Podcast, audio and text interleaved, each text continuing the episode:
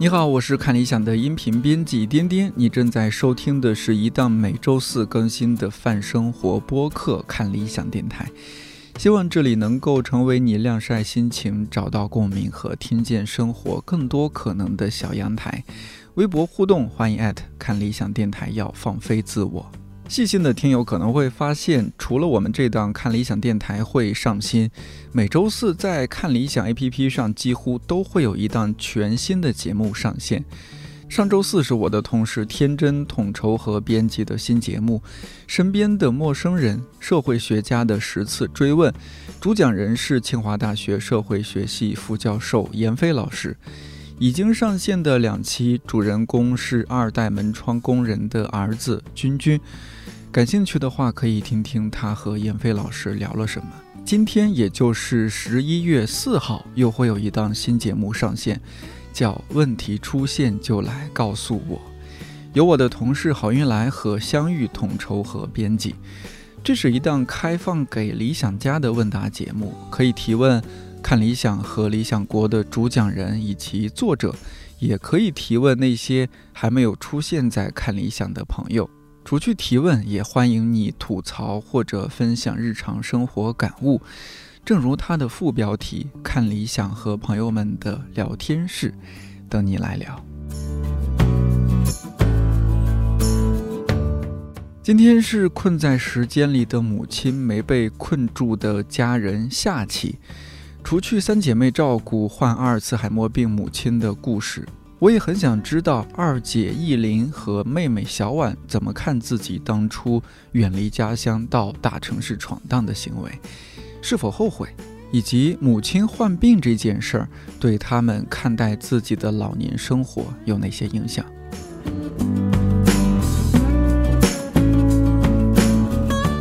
你们在照顾母亲的这个事事情上，这这两三年有吵过架吗？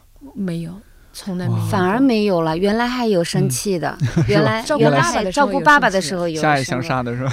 对，就是就是呃生就是自己暗暗暗自生气，就有时候就不说话了啊，就是各自就觉得各自的性格就开始照顾爸爸的时候，我觉得很明显。嗯，感觉你们三姐妹性格也是各异，嗯，完全不一样哦。对，我就是我，因为在那时候照顾爸爸，我爸爸属于那个脾气。很硬朗，很硬，他是属于，就是现在非常标准的那种。一说到嗯男人，嗯，那种就是说到固执啊什么的，倔强。其实是还是不了解老人。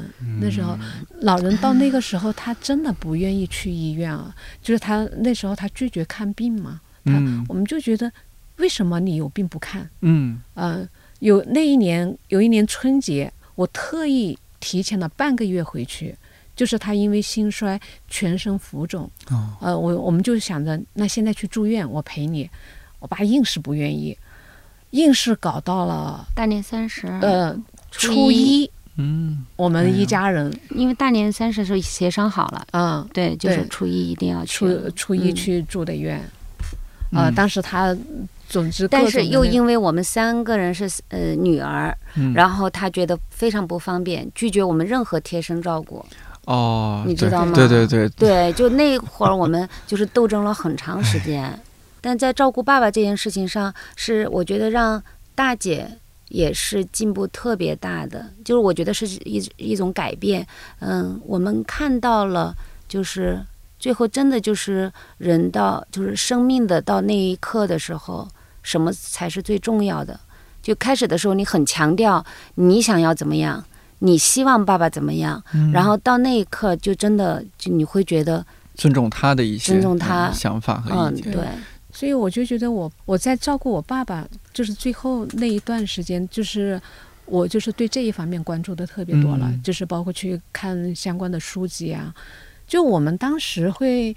就是会做的比较好的一点呢，就是当时确实也是得益于小王他的这个专业，啊，我们都会去第一个是拥抱。我记得有一天他们都不在身边，我爸爸就在那里叫我，他就说我要死了，然后我当时是用手去摸着他的脸，啊，然后我就跟他这样讲，当时也也觉得他心里面就我也不知道该怎么样去安慰他，我就说你是不是特别累了，特别累？我说你就睡，我说你是如果是特别难受的话，我说你就祷告一下，啊，就这样跟他说，嗯，就是特别让我后悔的，就是当时呢，因为医生说他不能喝水，因为喝水的话就会导致呃心脏呃更心衰更严重，嗯。嗯，但是他不喝水呢，他就感到很渴。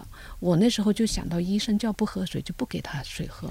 后来我那会儿就我就给爸爸吃那个润喉糖，嗯，我就想办法给给他吃糖，然后舒服一点。对对对，他就会放很多，偷偷的放到枕头底下。就那个，但是他最后的那一次是嗯糖都也不能，就我就就是记得他当时就一直在。就是在叫水喝水喝水水啊，所以就是嗯很多很长时间那个声音都都在我的耳边，就觉得就后来看了书之后啊，就觉得好后悔。我说为什么没有早一点看到这本书？嗯在那个时候喝水是更重要的。我后来我经常在就是觉得觉得心里很难过的，就说你看那些。哪怕是那些什么杀人犯也好，什么他到临终前还给他好好菜好喝，嗯，我说我爸爸到走的时候，我说我为什么就那么傻呢？连口水都不给他喝喝够呢？就当时就想到这个的时候，心里还是特别难受的。但又我也能理解，就是你作为一个患者的。呃，就是家属，你还是觉得医生是权威的，医生说的话是要听的，嗯、而且不是说每个人都有那么多的医学知识啊，或者说那么不一样的认识啊，嗯，都是不断不断学习的。对，主要那时候没想清楚，就是他生命到了这个阶段的时候，嗯、你到底是让他舒服一点，满足他的这种最那个最基本的一些需求需求好呢，嗯、还是要延长他那几天的生命好？对。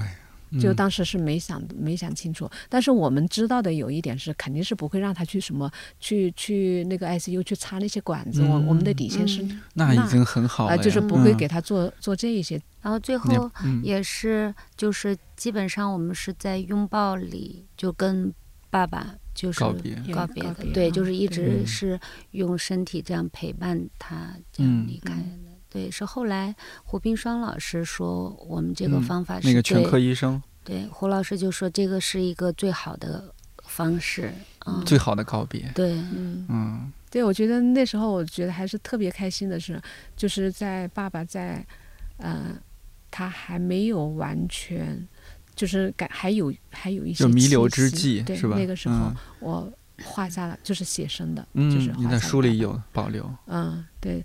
而且到最后，我画了一小组画吧，就是就是算是跟爸爸的一个告别了。嗯，包括他在灵堂跳了一支舞啊，灵堂哦，为爸爸跳了一支舞。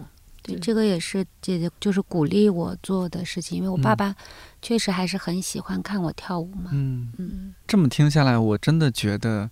不管是母亲这边，她的症症症状还算是比较轻微，比如说相比于其他更严重的，嗯，然后还有就是家里三个姐妹这么团结，嗯，这么齐心协力的照顾家人，因为我们平时听过太多，对，就前几天还听一个朋友说，他认识的呃就在北京的朋友，他们合租的是一个七十多的老太太，嗯，然后这个老太太是什么来历？就是她是本地人，嗯。但是呢，就相当于他的房子被儿女就住了，然后又不愿意和老太太一起住，然后把老太太送出来，让老太太租房子，哦、而且还是和就是这北漂，嗯、老太太是北京人啊，然后他们隔段时间就过去看看，就这种，嗯，对，所以我觉得你们姐妹已经是可能比较少见了都。因为我们好像确实是在照顾妈妈，后来过程中间感情越来越好了，是吧？对嗯、对，就是我我妈有时候他们就家里人也会常说，就是说，哎呀，你们做小孩的不懂，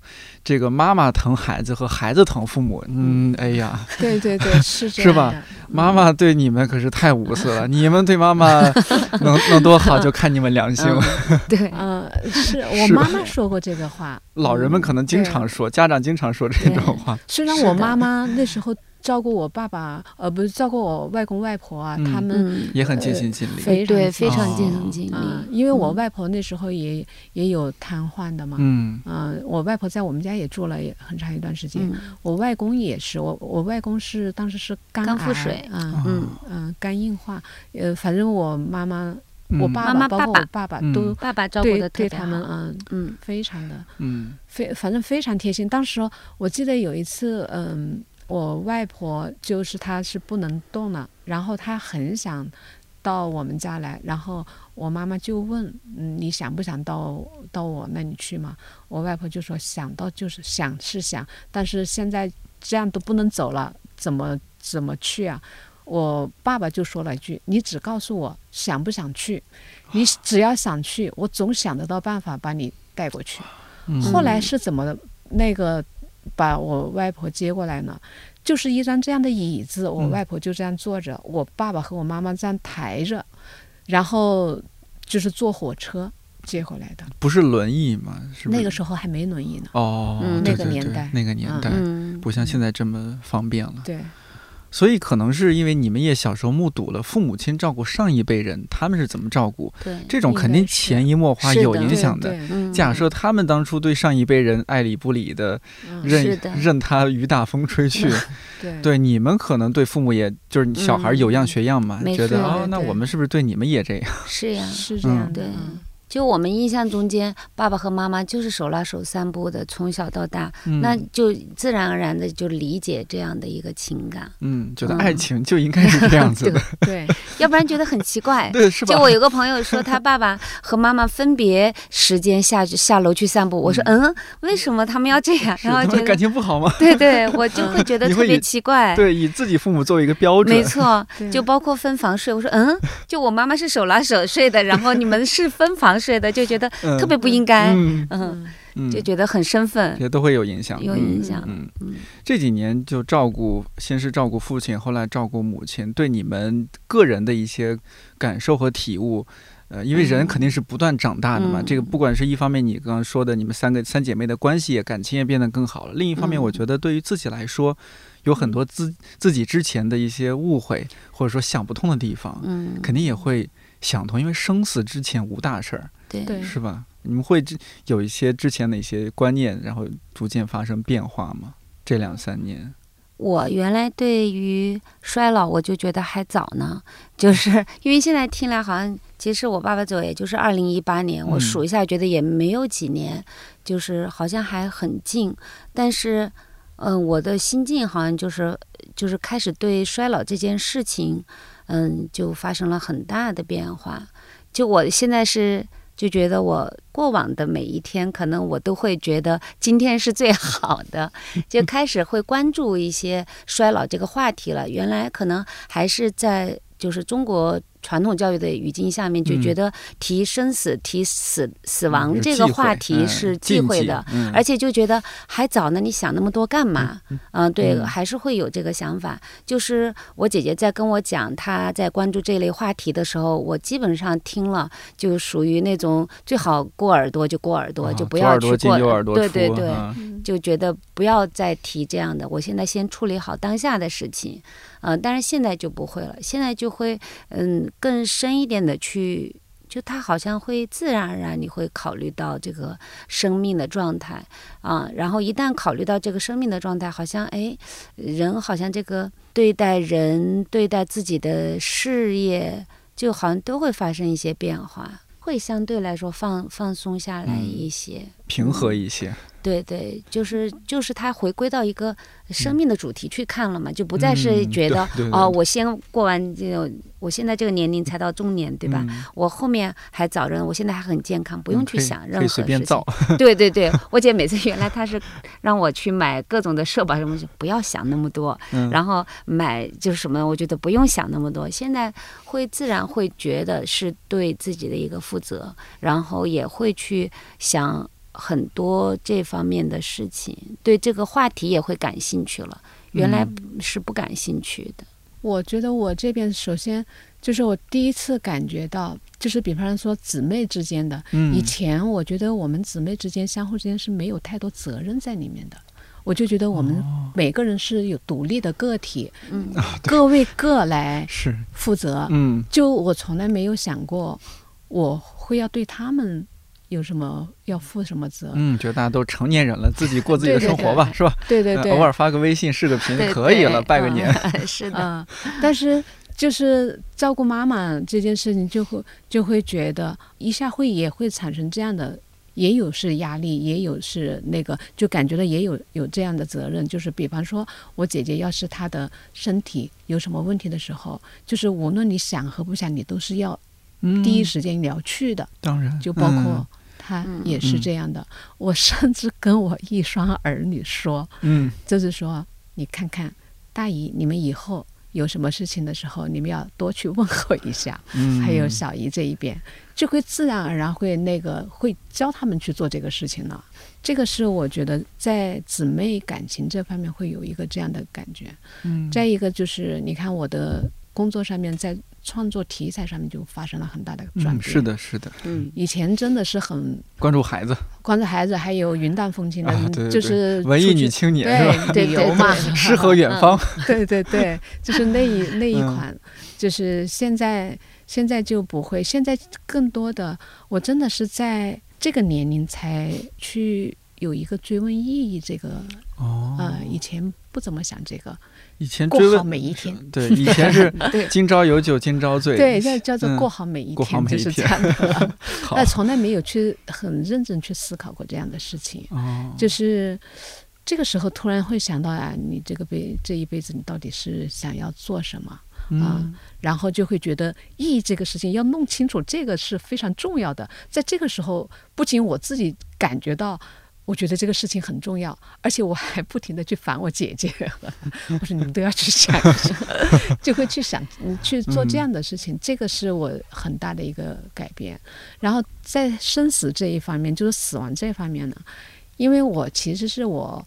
更早的时候，我是是经历过这样的事情，因为我自己有病嘛，嗯我自己有那个系统性红斑狼疮，哦，就是那个时候在，呃，很早很早之前呢，我我儿子才一岁的时候，就就将近二十年前了，就当时是是怀疑，在那个时候就已经感受到那种恐惧了，因为嗯当时是查这个病，那那时候死亡率还是有点高的哈，哦。啊、也是一个没有办法治的病，啊，所以我我也长期在服用激素，但是好在那个时候呢，第一个呢，孩子没长大，就嗯。是关注点在那；另外一个呢，就是一直用绘绘画来记录嘛，就是有这样的一个方式，就是可以度过了，但是还是没有产生太多的思考。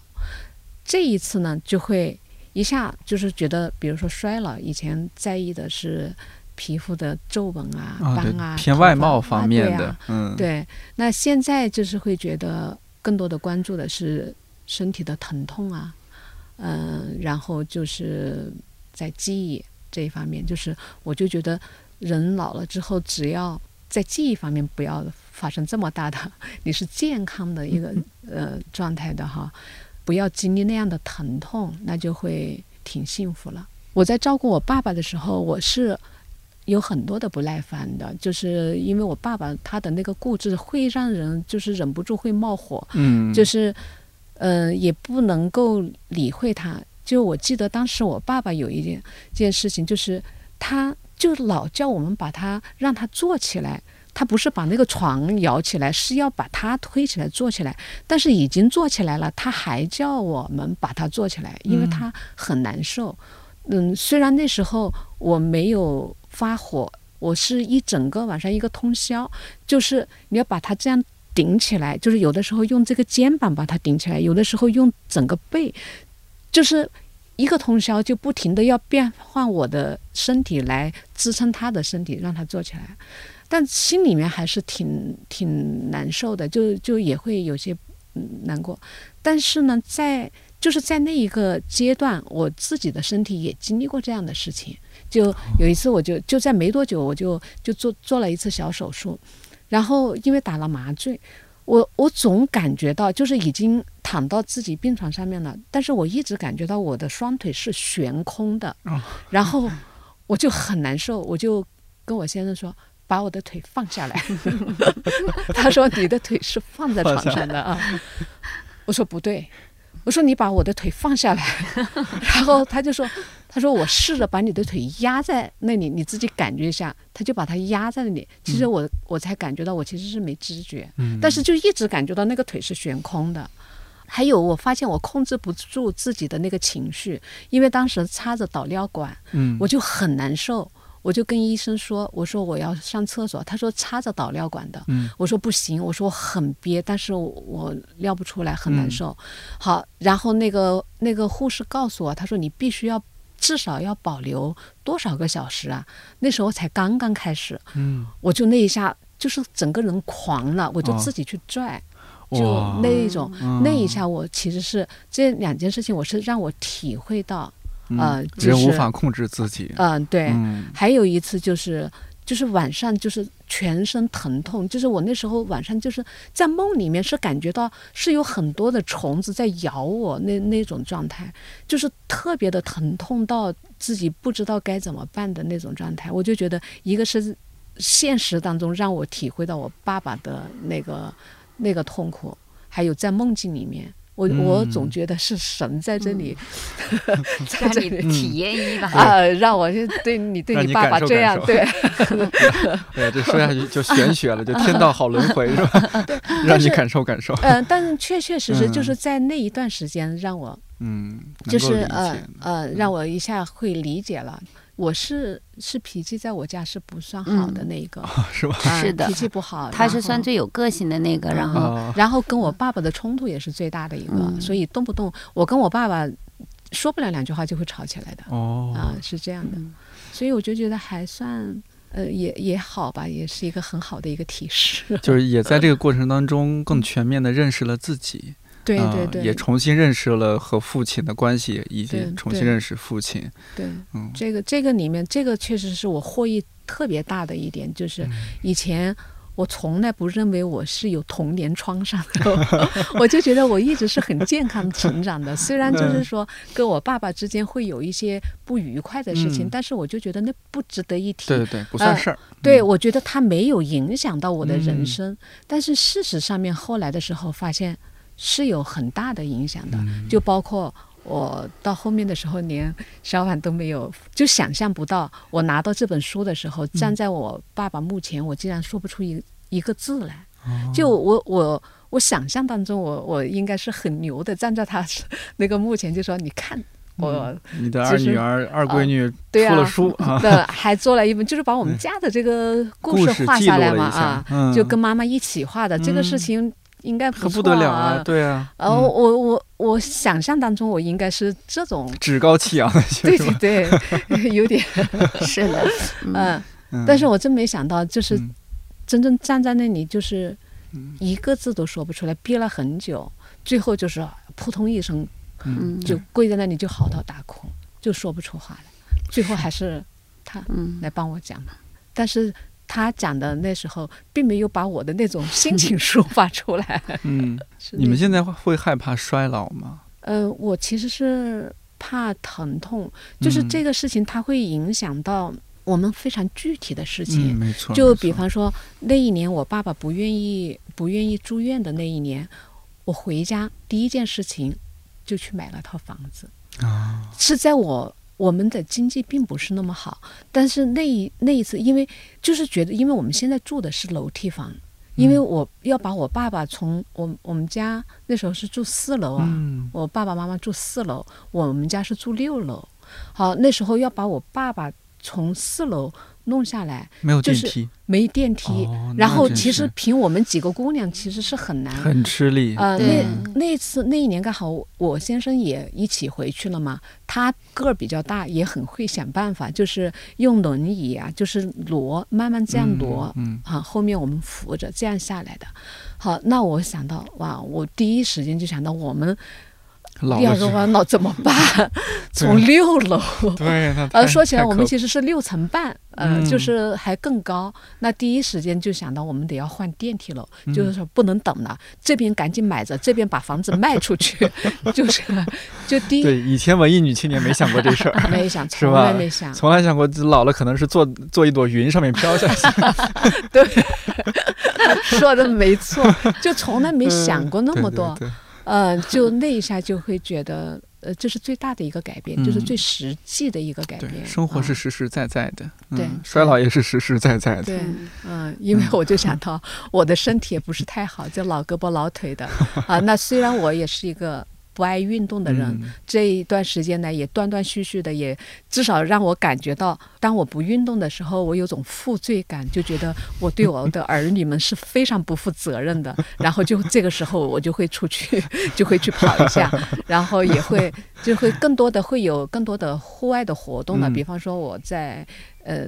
种花呀，我种花嗯就有哎这个很很多的，好，嗯嗯这个很好。呃，嗯这个时候是，也一天呃最起码有两个小时的户外嗯的，有氧运劳动 劳动，对对，因为要去挖土啊，嗯，要。去做这些事情，嗯。要清理整个那个，因为我是在楼顶，那嗯。楼顶上面整个楼顶的那个卫生，我要去负责去打扫呀。哦，都被你嗯承包了，成为你的后花园，感觉是对对对。哎呀，呃这也挺嗯。挺好的，挺嗯，幸福的，还都是都是这个嗯。过程当中，嗯。嗯，去实实在在的一个一个一个思想的转变嗯到付诸的行动。对，嗯就更接地气的去生活了，知道生活是不会那么的 飘在漂浮在半空中，它是实实在在的嗯。，确实也会嗯想到，嗯，真的不是是可以说，嗯，我自己的生活方式是我对我自己负责，其实是我选，假设我选择的是一个非常不健康的生活方式。嗯，其实是后期是影响到我的亲人的，对啊，当然了。会会想嗯到，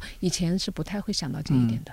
我妈现在和我常打电话说的话就是：“妈，现在保重身体就是对你负责。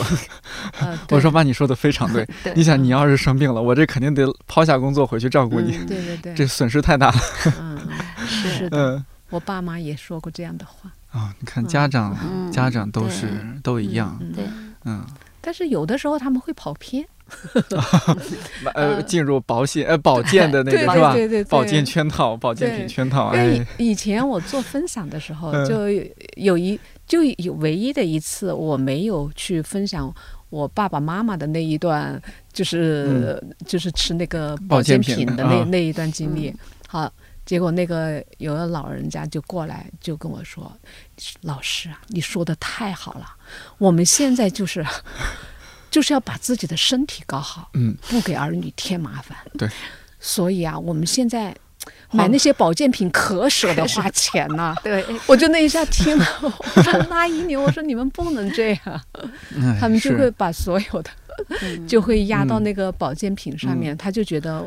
就是我们老了有什么，就是这些钱花在哪里啊？就是把自己的身体搞好，是就是这样的。确实走到一个极端。前几天我妈还说：“哎呀，我又新买了一瓶那个深海鱼油。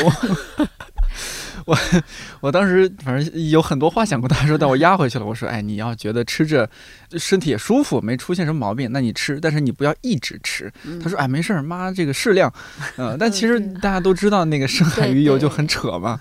嗯、他们 他们主要是特别担心的是什么呢？就是他会花花很多钱，嗯就是比方说我妈妈他们那时候买牙膏的时候，一支牙膏才二十几块钱，他们嗯可以卖到七八十块钱一支的。嗯、嗯，他们可以这样来做。嗯，所以这种就是我我的办法，就是我抢在他们前边，先给他们买一堆，他们先用我买的，他们就因为没用完，老人就是这样，他就没用完这个，我就不会买新的，哎，嗯我就一直给他们续着，这样会好一些，他们花钱上会。嗯，那可能还是没有人去陪，就是嗯像我爸妈那次经历的，就是他们更享受他们一起做活动，然后在做完活动以后领鸡蛋来领啊，对，来买，而且还有一个就是嗯那个销售人员呢，就去还跑到家里来嘘寒问暖的，嗯然后，还认到我妈妈做干妈。哎哎呦，都这套路，对。都这套路，就是瞅准了这些就年轻孩子都在外，没有陪着老人。是的，老人他们孤独啊，他们就是对对。需要子女陪伴，但有这么一个小伙子、小姑娘，他还陪着你聊聊天儿，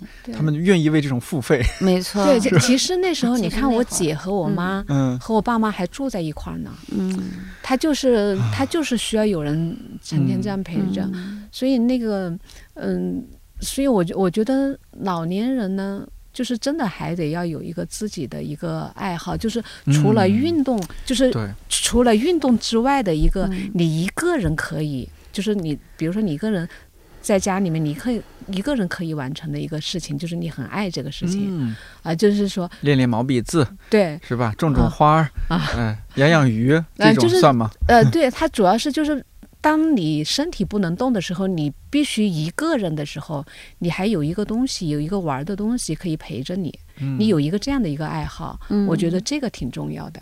就哪怕是你一个人跟自己一个人自己下围棋，嗯也可以，对，对是吧？就是说，就是你要很爱这个事情，你有一个这样的事情可以陪着你，让你不那么寂寞。寂寞，对啊对对，不会那么依赖周围人。嗯对嗯对对因为你总有一天你是需要自己一个人的。哎，这个也不只是老人，就是年轻人他也需要培养有个爱好，嗯是吧？要不然在家你就就是觉得无聊，就是拿就玩手机，但玩手机其实越玩越空虚。嗯，你刷抖音、刷快手刷久了，时间过得很快，你刷完了特别空虚。对对，对，嗯所以我姐嗯说，她那时候在，她说在养老院就看到有那么一个老人，嗯就是说有一次看到他自己拿着那个锤子使劲的敲自己的头，他就说哦死了死了算了，就是因为他就是每天就坐在那里什么事儿也不干，就是嗯，他当时身体都还可以，还能嗯。走，但是也不走，就是坐着。哎，到了那个阶段，我前阵子和我姥姥打电话，她非常云淡风轻的和我说了一句话，她八十了，嗯她说：“哎，我们这个年纪就是熬时间了。”嗯，哦。而且她说这句话没有任何的伤感，她就特别平淡的说。嗯呃，但是有一些我、嗯我之前也有采访过一个老人，：“嗯开始的时候问他年轻的时候他最想要的是什么，嗯他很想要出来有一份工作。嗯，他说，但是那时候是错过了一个什么机会，他就没有实现这个目标。嗯好，后来呢就嫁人了。他说，那嫁人之后呢，就很想有孩子嘛。后来有孩子，他有了孩子就想着把孩子拉扯大。他说，后来他们都都大了，他们又有了孩子，嗯、那我就想帮他们带孩子。嗯。他现在我孙子也大了，孙子也结婚，也有孩子了。嗯。我说那你还想带帮他们带啊？他说想啊，嗯，他说不过他们不让我带了，他就说他嗯。现在腿脚不方便了。对对对，嗯，我说那你现在嗯、呃还有什么很大的愿望吗？嗯。那个你看到开始说那些事情的时候，眼睛里面是很有放光的啊，嗯。但瞬间看着那个暗淡下来暗淡下来，眼眼睛就垂下来。他说我们现在就等死了，他就是这样的，就等死了。嗯他说要说愿望嘛，就不要在走的时候不要遭罪。嗯啊，对对对，很多老人都这么说，嗯，嗯，就给个痛快，都是这样子。那小婉呢？你就会害怕衰老吗？还是会害怕的。嗯我觉得这是一个就是正常的一种心理状态吧。对对对，对，但是因为照顾了爸爸的走，然后现嗯。在在照顾妈妈，我觉得好像我会触碰到那一些，就是你会知道大概其会经历什么样的一个阶段。嗯，我觉得是，特别是照顾我爸爸的那个最后的那个时光，嗯。嗯、让我会一下子就和人死亡最后那个阶段是什怎么回事儿，嗯、然后就让我不再陷陷于一个空想状态了，让我实质去接触过了以后，我就会知道哦，我大概其会嗯知道会是怎么回事儿。嗯，就现在我会对自己的变化特别敏感，真的很敏感。嗯原来别人告诉我什么法令纹，我说法令纹是什么，嗯然后后来知道哦，有了就知道了。就当然就是现在会很敏感的知道现在的机能、肌嗯肉哪些方面会在哈再衰退，然后嗯我需要照顾身体会有些什么。啊，就会增加这方面的一个觉察，我觉得嗯是会更自自律一些，嗯自觉一些。对对对，晚上睡觉，原来我姐姐老说我嗯熬夜，我说我说那没有办法，这工作嗯必须要这样对，干。北京谁不熬夜？啊，对，就 现在就觉得一熬夜就会有自，就是那种负疚感，就对嗯自己的对这种的负疚啊，怎么回事儿？又过了这个点，就嗯就会很自责，啊，觉得对自己身体很对不起，这样是。像我们长期就坐办公室，像我们剪节目啊什么的，就一直坐着，嗯呃，经常脖子和腰不太好嘛。嗯我有偶尔会去找师傅按摩，嗯，然后就和师傅聊天儿，他说：“嗨，你你这儿找我按摩，你这成天熬夜你没用，对啊，只要你熬夜，你这什么都没用，是白花钱，没错哦，嗯，这么回事儿。我我现在还是尽量注意一些。对，就就会尽量的要嗯注意，然后去也去。就是也去对自己的身体就会有意识的让它动一动，因为我觉得嗯还是自己动会更舒服。是是，因为当我是前一阵子，就是其实也是疫情期间，当时为了上一个课，然后就要推动家里面的重的东西，就把后背给拧了，然后当时又不敢去医院，然后就靠自己死扛过来。好，扛完了以后，终于医院就觉得去是安全的了。嗯然后我就去找了北医三院的那个运动科，嗯，跟运动康复科，哎，对对对，嗯然后去找那个专家去看，他一看我，他说：“你确定你要拍片儿吗？”我说：“最好核磁也给我来一个。”然后我恨不得全套给我照一下，内心害怕极了。对对对，太害怕了，嗯因为他就是一直拧着，嗯，一直拧着，不是今天这个拧就那个拧。嗯他说。是这样的，你给我们做这个呃建设，我是欢迎的。但是我跟你讲一下，他说你这个如果不想做手术呢，就没嗯戏。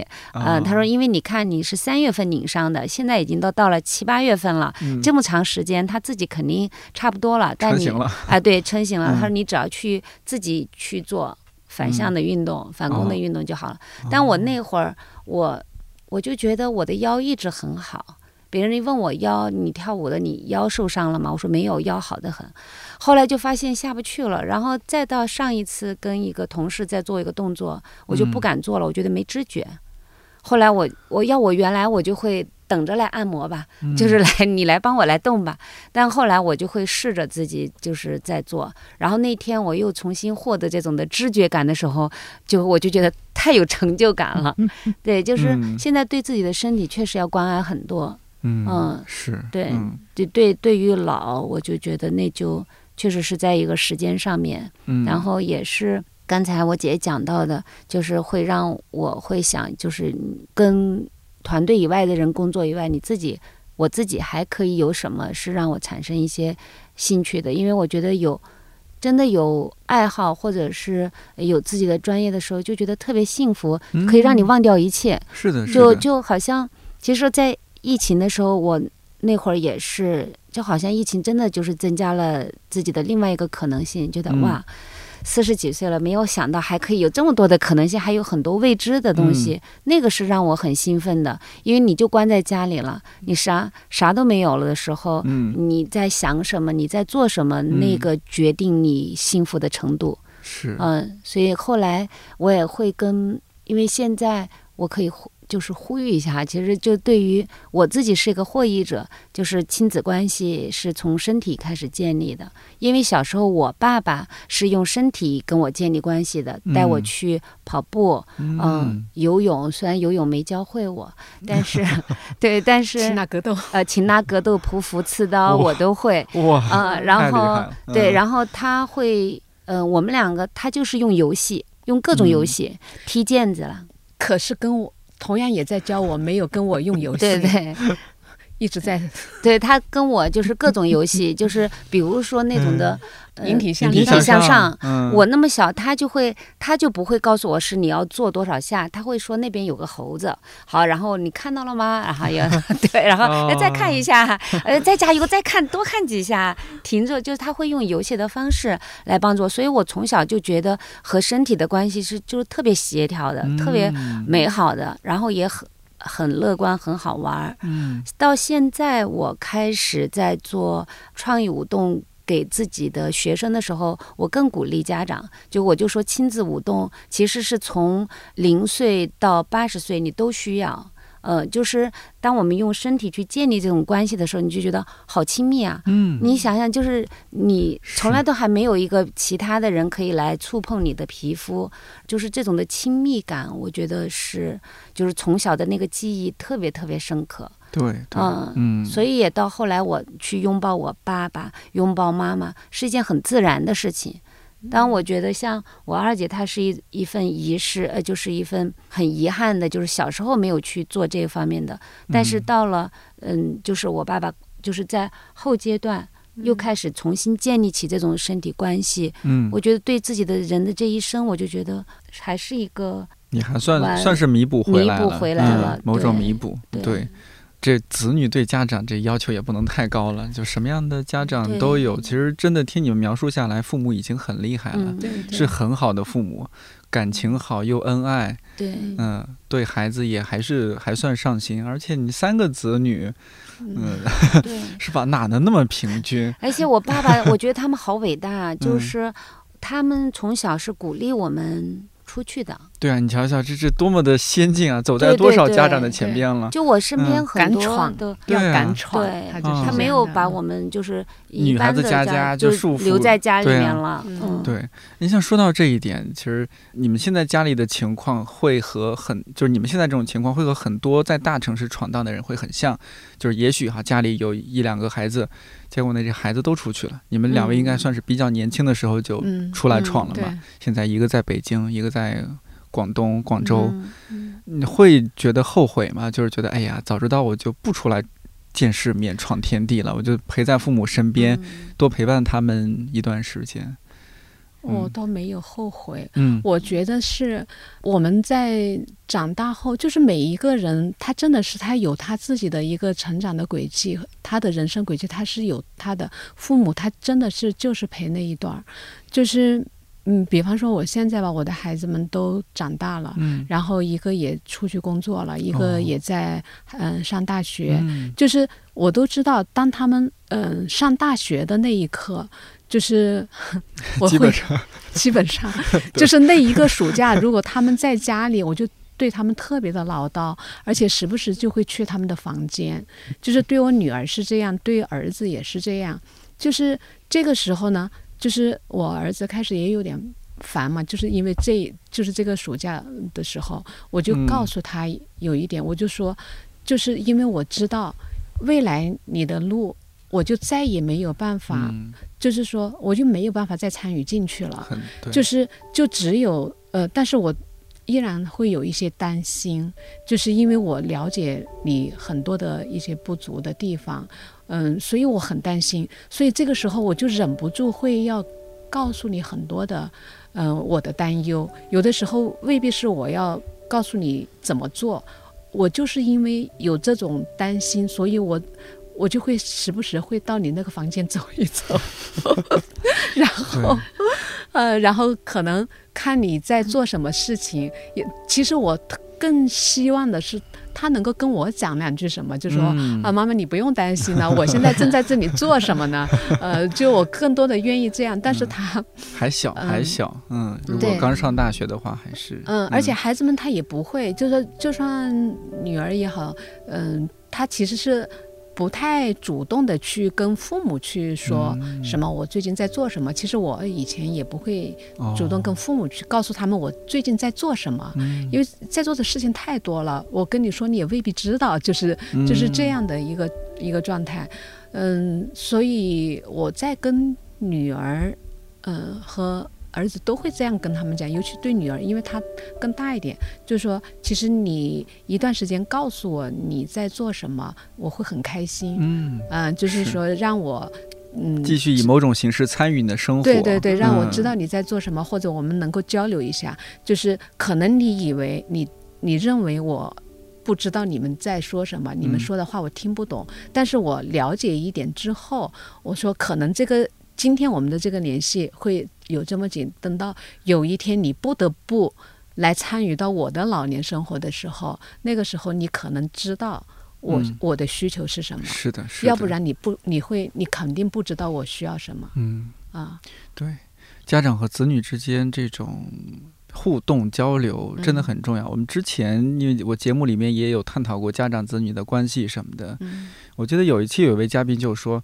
你不是说你天天得说哎，爸爸我爱你，妈妈我爱你，嗯你非得天天这么肉麻。嗯，他说你哪怕你就分享一下，我今天就是啊扫了个共享单车，它是坏的，然后它那个坏呢，对。哎坏的特别好玩儿，我拍了照片发给你们，这也很好。是的，嗯，到甚甚至不一定每一天，你一周有个嗯。两三天，这样分享一下一些生活非常鸡毛蒜皮的事儿，好玩儿的，家长就感觉不一样了，嗯觉得哎呦，呃，孩子还记着我，对对对，没有忘了我。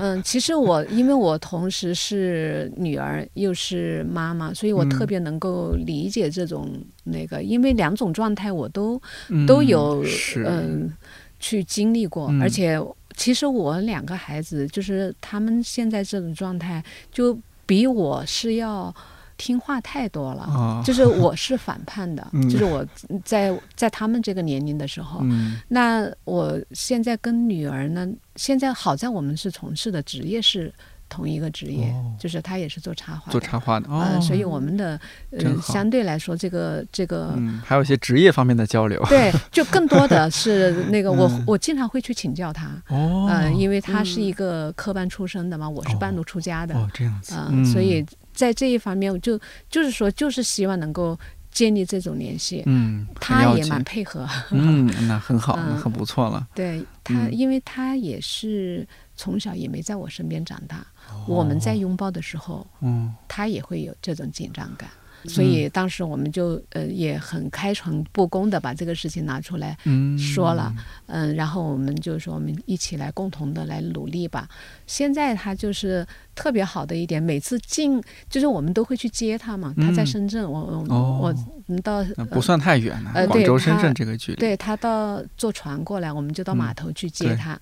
接他的时候，下船的第一件事情见到我们总是一个拥抱嗯跟爸爸也是，而且还会去亲亲吻一下。哎呦，这种感太温觉就挺馨了，好，好有嗯电影场 场面感 呃，对，就是嗯这个刚开始是刻意做的，啊！就是就是刻意做，就是因为就是父要消不是，呃，就是想消除这种对对很重要。嗯，嗯抱着抱着就习惯了嘛，你对，现在就感觉好很多，对吧？嗯以前，而且我女儿她也讲了一个，就是她现在感觉到在我面前说话也好，干什么好，就是放开很多了。嗯嗯、以前因为她更大，我是五岁回到父母身边，她是到初三了哦，才回来。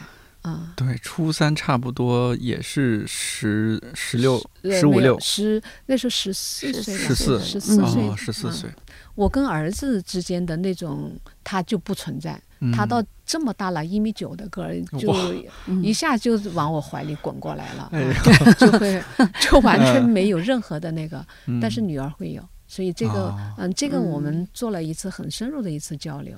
我们刚刚就是说，呃，会不会后悔啊？就到大城市，所以其实还是您觉得也没关系。其实没关系，我就是觉得每个人有第一有个是各有各的每个人有路嘛一条路。嗯，第一，他只能参与到其中一段，对我们可以用其他的方式方式对啊来建立这个连接。是的，嗯嗯，另外一个呢，就是我爸爸他也是希望我们走出去，嗯虽然他当年也希望留我在身边，对，但是当我嗯。出去的时候，他没有任何的阻拦。包括小婉这边也是嘛，嗯嗯，我其实听到这个问题的时候，我就会呃想起，好像我曾经有一个有过一个阶段是有这方面的困惑的。嗯。好像那会儿是到北京才是两千零二年吧，哇，很早了，好早啊，零嗯零一零二那会儿就是说在留在北京还是要回到湖南。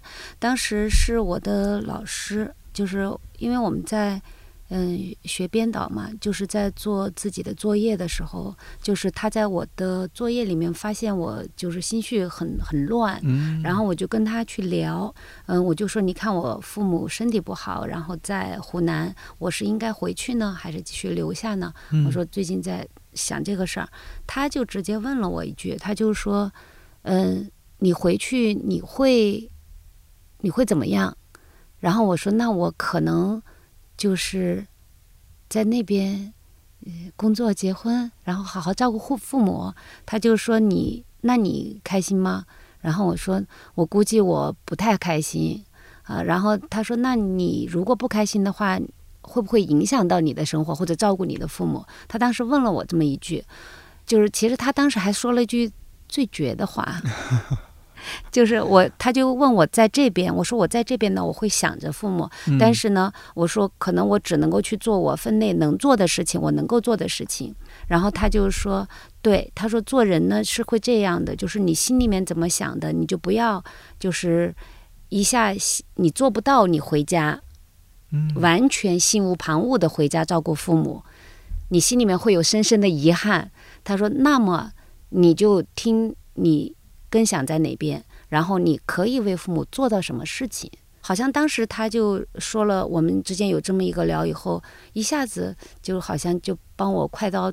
斩乱麻就把这个事儿给处理了，做好决断了。哎，做好决断了。所以我后来在嗯回家很短的时间里面，基本上我和父母可能是时间最短的。嗯嗯，我的心里面反而没有太多的就是这样的愧疚，但只是有一个就是说哦，父母需要我回去的时候，我会回。嗯嗯，对，而且这几年也确实交通越来越方便啊，什么其实还好，而且没错，还有这种通讯手段的是吧？嗯，在零几年的时候也没有什么微信啊、视频电话，那都是觉得科幻电影里面的事情。还有，确实是，就是说，我就说明天可以回，就确实可以回，就就可以了。那蛮好的，嗯。对。而且你看，有这样的地方，父母还可以来这儿看看啊、转转啊，有一个地方可以睡觉啊、休息啊、陪伴啊。我我为什么想问这个问题？这可能真的是很会有很多人。呃，也是疑虑的。比如说到我这个年龄，父母确实年龄也大了，嗯，呃，有这样的朋友有很多啊，他们就因为考虑父母身体原因啊，什么要回去，种种吧。但是有些你如果确实回去也还蛮好的，那那可能也就做这样一个选择。那有些如果其实父母身体也蛮好，他只是啊想，只是父母想单纯的想让你回去，呃，但其实你如果在北京啊、上海啊、广州发展蛮好，那或许你可以再闯闯看嘛。对还有一些方法吧，就是我们共同去想一个办法，是不是非要就是回或者不回，只有这两条路吗？可能还可以找到其他的方式。是，嗯嗯，所以就这样一想，就觉得哦，就不用当时那么纠结了。嗯嗯，对，我也觉得是，就是他是可以一起来想办法的，因为父母他其实还是希望你好的。你要是你，对，这是一个最最基本的原则，就是父母是希望子女好的。对对，而且刚才其实，在说到呃，就是跟父母交流上面啊，就有一点点，就我我其实当时记得特别清楚，就是。他没有催婚到那个程度，但是我知道他们就是他们从来不问我，跟我打电话从来不问，就开始旁敲侧击跟姐姐啊，然后然后问。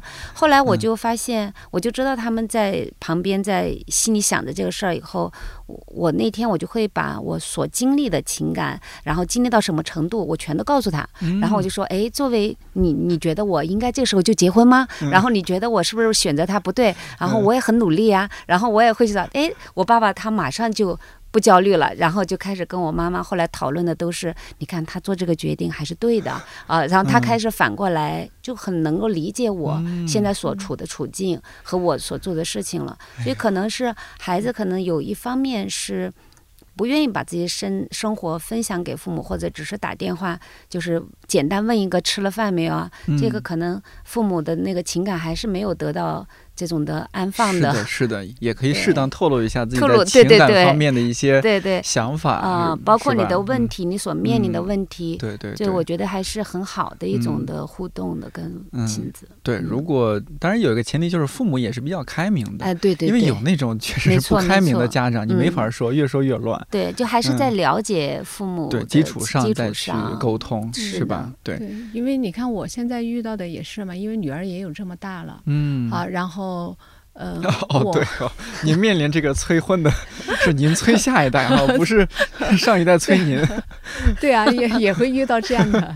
然后我我女儿是属于那种很佛系哦，呃呃，她跟我的性格完全不一样。呃，然后我觉得更着急的是爸爸。哦，是吗？呃，爸爸会在这里说：“哎，你女儿的事情，你是不是也得要跟她好好说道说道了？”就是说。我就会警告他，而且，呃，我就会说，我说你，我说你不要去催他这个，要不然的话，我说现在我们好还可以 这样一起来，系还可以呃呃，对，你看他一到假期了还回来，嗯我说你一旦开了这个头，他到时候你回都不回来，那个可就可就糟了，我就这样说。嗯，头脑就是嗯、嗯还有一个呢，就是。呃我觉得到了我们这个年龄的人，确实是要更多的去去结交一些比自己更年轻的人，就是你嗯经常听听他们在说什么，是。然后我的一个群里面都画画的这群里面，他们整天在讲到他们跟父母之间的那个关系的时候，嗯。我就时刻警醒我自己，对？警醒我自己，我可千万不能够 成为这样的父母是吧？对，我说要不然的话，你看看他们是这样想的，就是我要是我要是用他父母的那种方式来对待他们的话，嗯。那我的女儿也像嗯他们一样的这样。啊，哦，我会会这样的，那我会也会会经常嗯。性会警醒自己吧。然后我能够做到的就是一点，就是我会问一问你，嗯你是不是有什么样的，你对你对这种你你的婚姻观到底是个什么样的哈？嗯会问一下他这些。就是当他告诉我，他觉得他没有找到一个理由。就是说，一定要两个人来过，他就嗯觉得好像一个人过得也挺好的。我说，那你就想想清楚，如果是要一个人过的话，你未来要要想到的很多的是需要用钱来解决的。嗯那你现在开始筹钱，我就会跟他来说这些事情，是是就是说，呃，嗯因为你要要想想清楚一点的是，你是不是真的是，嗯、我作为妈妈，我最不能忍受的是你被迫的嗯，被迫单身，这个是我很难过的。嗯。啊，这个是我我就觉得这是每一个，我想我相信可能是每一个做母嗯。亲的，对，嗯还是说到，其实家长都希望孩子们幸福嗯啊、嗯，快乐。对。啊对，身体健康对，啊、有人有人爱，对，嗯也不是说非得逼着你走这个人生流程、流水线是吧？嗯。不一定的，不一嗯定，对就你自己真觉得，呃，能够，因为嗯。你找一个人过，嗯，可能除了就是可能真的是两个人在一起没那么寂寞啊，嗯。他可以也可以相互扶持，嗯。啊、他可能是有这样的。当你觉得你一个人的能力够强大，你可以，你那个寂寞你也可以耐得住，就是各方面你都觉得你一个人 OK，我就觉得那也没问题，也没问题啊，对对对，呃，对，嗯。但是你就要好好的规划一下以后，是。呃，因为因为很多的事情，那个意外它是突然的，嗯，他对人生不给你任何商量的余地，对，嗯对，嗯，所以就你看啊，我当时嗯、一拿到那个诊断书，就是确诊嗯这个病的时候，就是我先生跟我讲了这么一句话，他就说没关系啊，哦那个时候还没有确诊，就是当时是医生怀疑，然后他就这样跟我说，他说即便确诊了也没有问题，我查了，他说在北京某家医院，他说嗯治这个病是比较专业的，你可以去北京。孩子们我来管着哎对，就啊，对就觉得这个感觉搭伙过，日子嘛，嗯，搭伙过日子，就就是嗯会觉得，哎呀，就觉得这个时候你会嗯很安心，是，嗯，就是是这样的一个，对作为人来说，咱们 今天聊的有点泛了，但没关系，这很好。对，其实这就是人生活嘛。从个人来说啊，我每个人都渴望爱，渴望被爱，这都一样。嗯呃，也希望说另一个人给自己遮风挡雨也好，或者说一起撑起一把大伞也好。但你现在年轻人网络上说的话叫什么？就怕这个你来了之后啊，这风风也来，雨也来，都是你带来的，这个就可怕，是吧？所以你也要理理解有些年轻人的一些 想法。不是现在分也不是很容易的事情吗？对，呃，如果有和艺玲姐一样想了解年轻人的一些想法的朋友呢，欢迎多听我们看理想电台啊。我们是一档泛生活播客，我们和同事啊，什么一些朋友，我们经常其实还挺经常聊这些问题的，也嗯表达一下我们想法。嗯啊，我有一个听友啊，可能是上了年纪一个奶奶了，已经可能七十多岁，嗯他说他就通过听听我的节目来和他的孙子达成某种就是啊，我了解。啊对，我了解一下嗯我孙子嗯他们这辈年轻人，因为和我同龄了，呃，嗯就嗯在想些什么，呃，嗯可以交流一些什么。嗯哦，太好了，好，呃，呃，那我们其实今天有一个很关很重要的一个关键词，就是阿尔茨海默病。嗯那、后来我们也聊了一些家庭生活啊什么，呃，我们最后我想收束一下这个话题，就是，呃，一开始依林姐你也讲到，其实阿尔茨海默病它不是一个中老年人专门会得的病，嗯，也它逐渐在年轻化。现在很多病都在年轻化，但这个病嗯年轻化，我还是真的有点意外。呃，我们是不是可以通过一些年 年轻人通过一些养生手段，可以 早一些注意起来啊？最后可以给到一些生活方式啊各方面的建议。这个病就是很不幸的是，这个睡眠对他来说是非常大的一个影响。如果睡眠不好的话，嗯这个也是虽然虽然是影响他的这个病的，它的因素有很多很多，嗯但就是不健康的这种生活方式，这是首当其冲的啊。哦呃，然后嗯其他的包括就是刚才说的外力，比方说摔跤，嗯、被被撞了头部的，然后、嗯脑卒中，就是像这种血管性的，就是嗯中风这一这一类的，嗯、还有就是，如果是假如我们嗯。就是社交方面啊，就是你你是一个爱社交的人，嗯这个这个也会对老年真正到老了之后啊，如果是你经常社交，这个也是可以预防。哦，嗯、如如果长期性不社交的人，沉浸在嗯、自己家里面整天看电视，这个是是非常不好的一件事情。哦嗯，所以就是呃，多交些朋友。呃，嗯也不一定非得特别多吧，比如说有两三个、三四个，这个大家常在一起玩和交流的朋友。嗯，呃，然后就是呃，要注意睡眠，尽量少嗯熬夜嗯啊。嗯，对，，呃，九九六都违法了啊。嗯嗯 对，少熬夜。还有呃，我我看了一些资料，说是这个多阅读也有帮助。对，就是、是吧呃看嗯书啊，就是它需要你，就是要动脑筋，啊就是动脑筋说多动啊脑筋，对，然后有一些爱好，这个是挺好的啊嗯。。对，嗯，就如果是刷短视频这种不动脑筋的，可能还是少刷一些，因为看书它还是需要你进入这个是吧这个语境里边嗯对，所以我就觉得。我鼓励每一个老年人从现在开始写自己的回忆录，我就觉得这个哎是挺好的一件事情嗯因为您的书是在乐府文化出的嘛，乐府文化不是出了杨本芬嗯，呃，这个老人的两两本书了都啊对，八十岁还是多少岁开始写作？一本是秋园，一本是浮木，对我都看了，写的好好。我准备呃之后就拿给我姥姥爷去看一下，他们算同龄人。对，我觉得 嗯还是挺好的。就是你，嗯就说说，包括我们，我之前就是发起了一个叫记忆对话的这个项目啊，它也是，其实也是。鼓励的就是我们年轻的一辈陪老嗯一辈人，我们就来聊聊过去，然后把它记录下来。嗯，好，记录下来就做一本属于自己的家庭回忆录嘛。就是他其实这个过程，就是你想想，一个老人他来参与这件事情的时候，他第一个他要回忆，他要用语言表述出来，他都要表述能力，嗯，他要写下来，或者是他要用绘画，或者是用照片啊、老照片来剪贴呀、他都需要他来动脑筋。嗯，你看年轻人也在参与的时候，两代人他就在交流了，对对对。文艺青年喜欢说一句话，说记录本身即是抵抗。对，我觉得这句话是吧讲的挺好的。对，也感谢依林姐在你的这本书《我还记得》里边的记录，这真的是很珍贵的家庭记录。今天感谢两位，谢谢谢谢谢谢。嗯。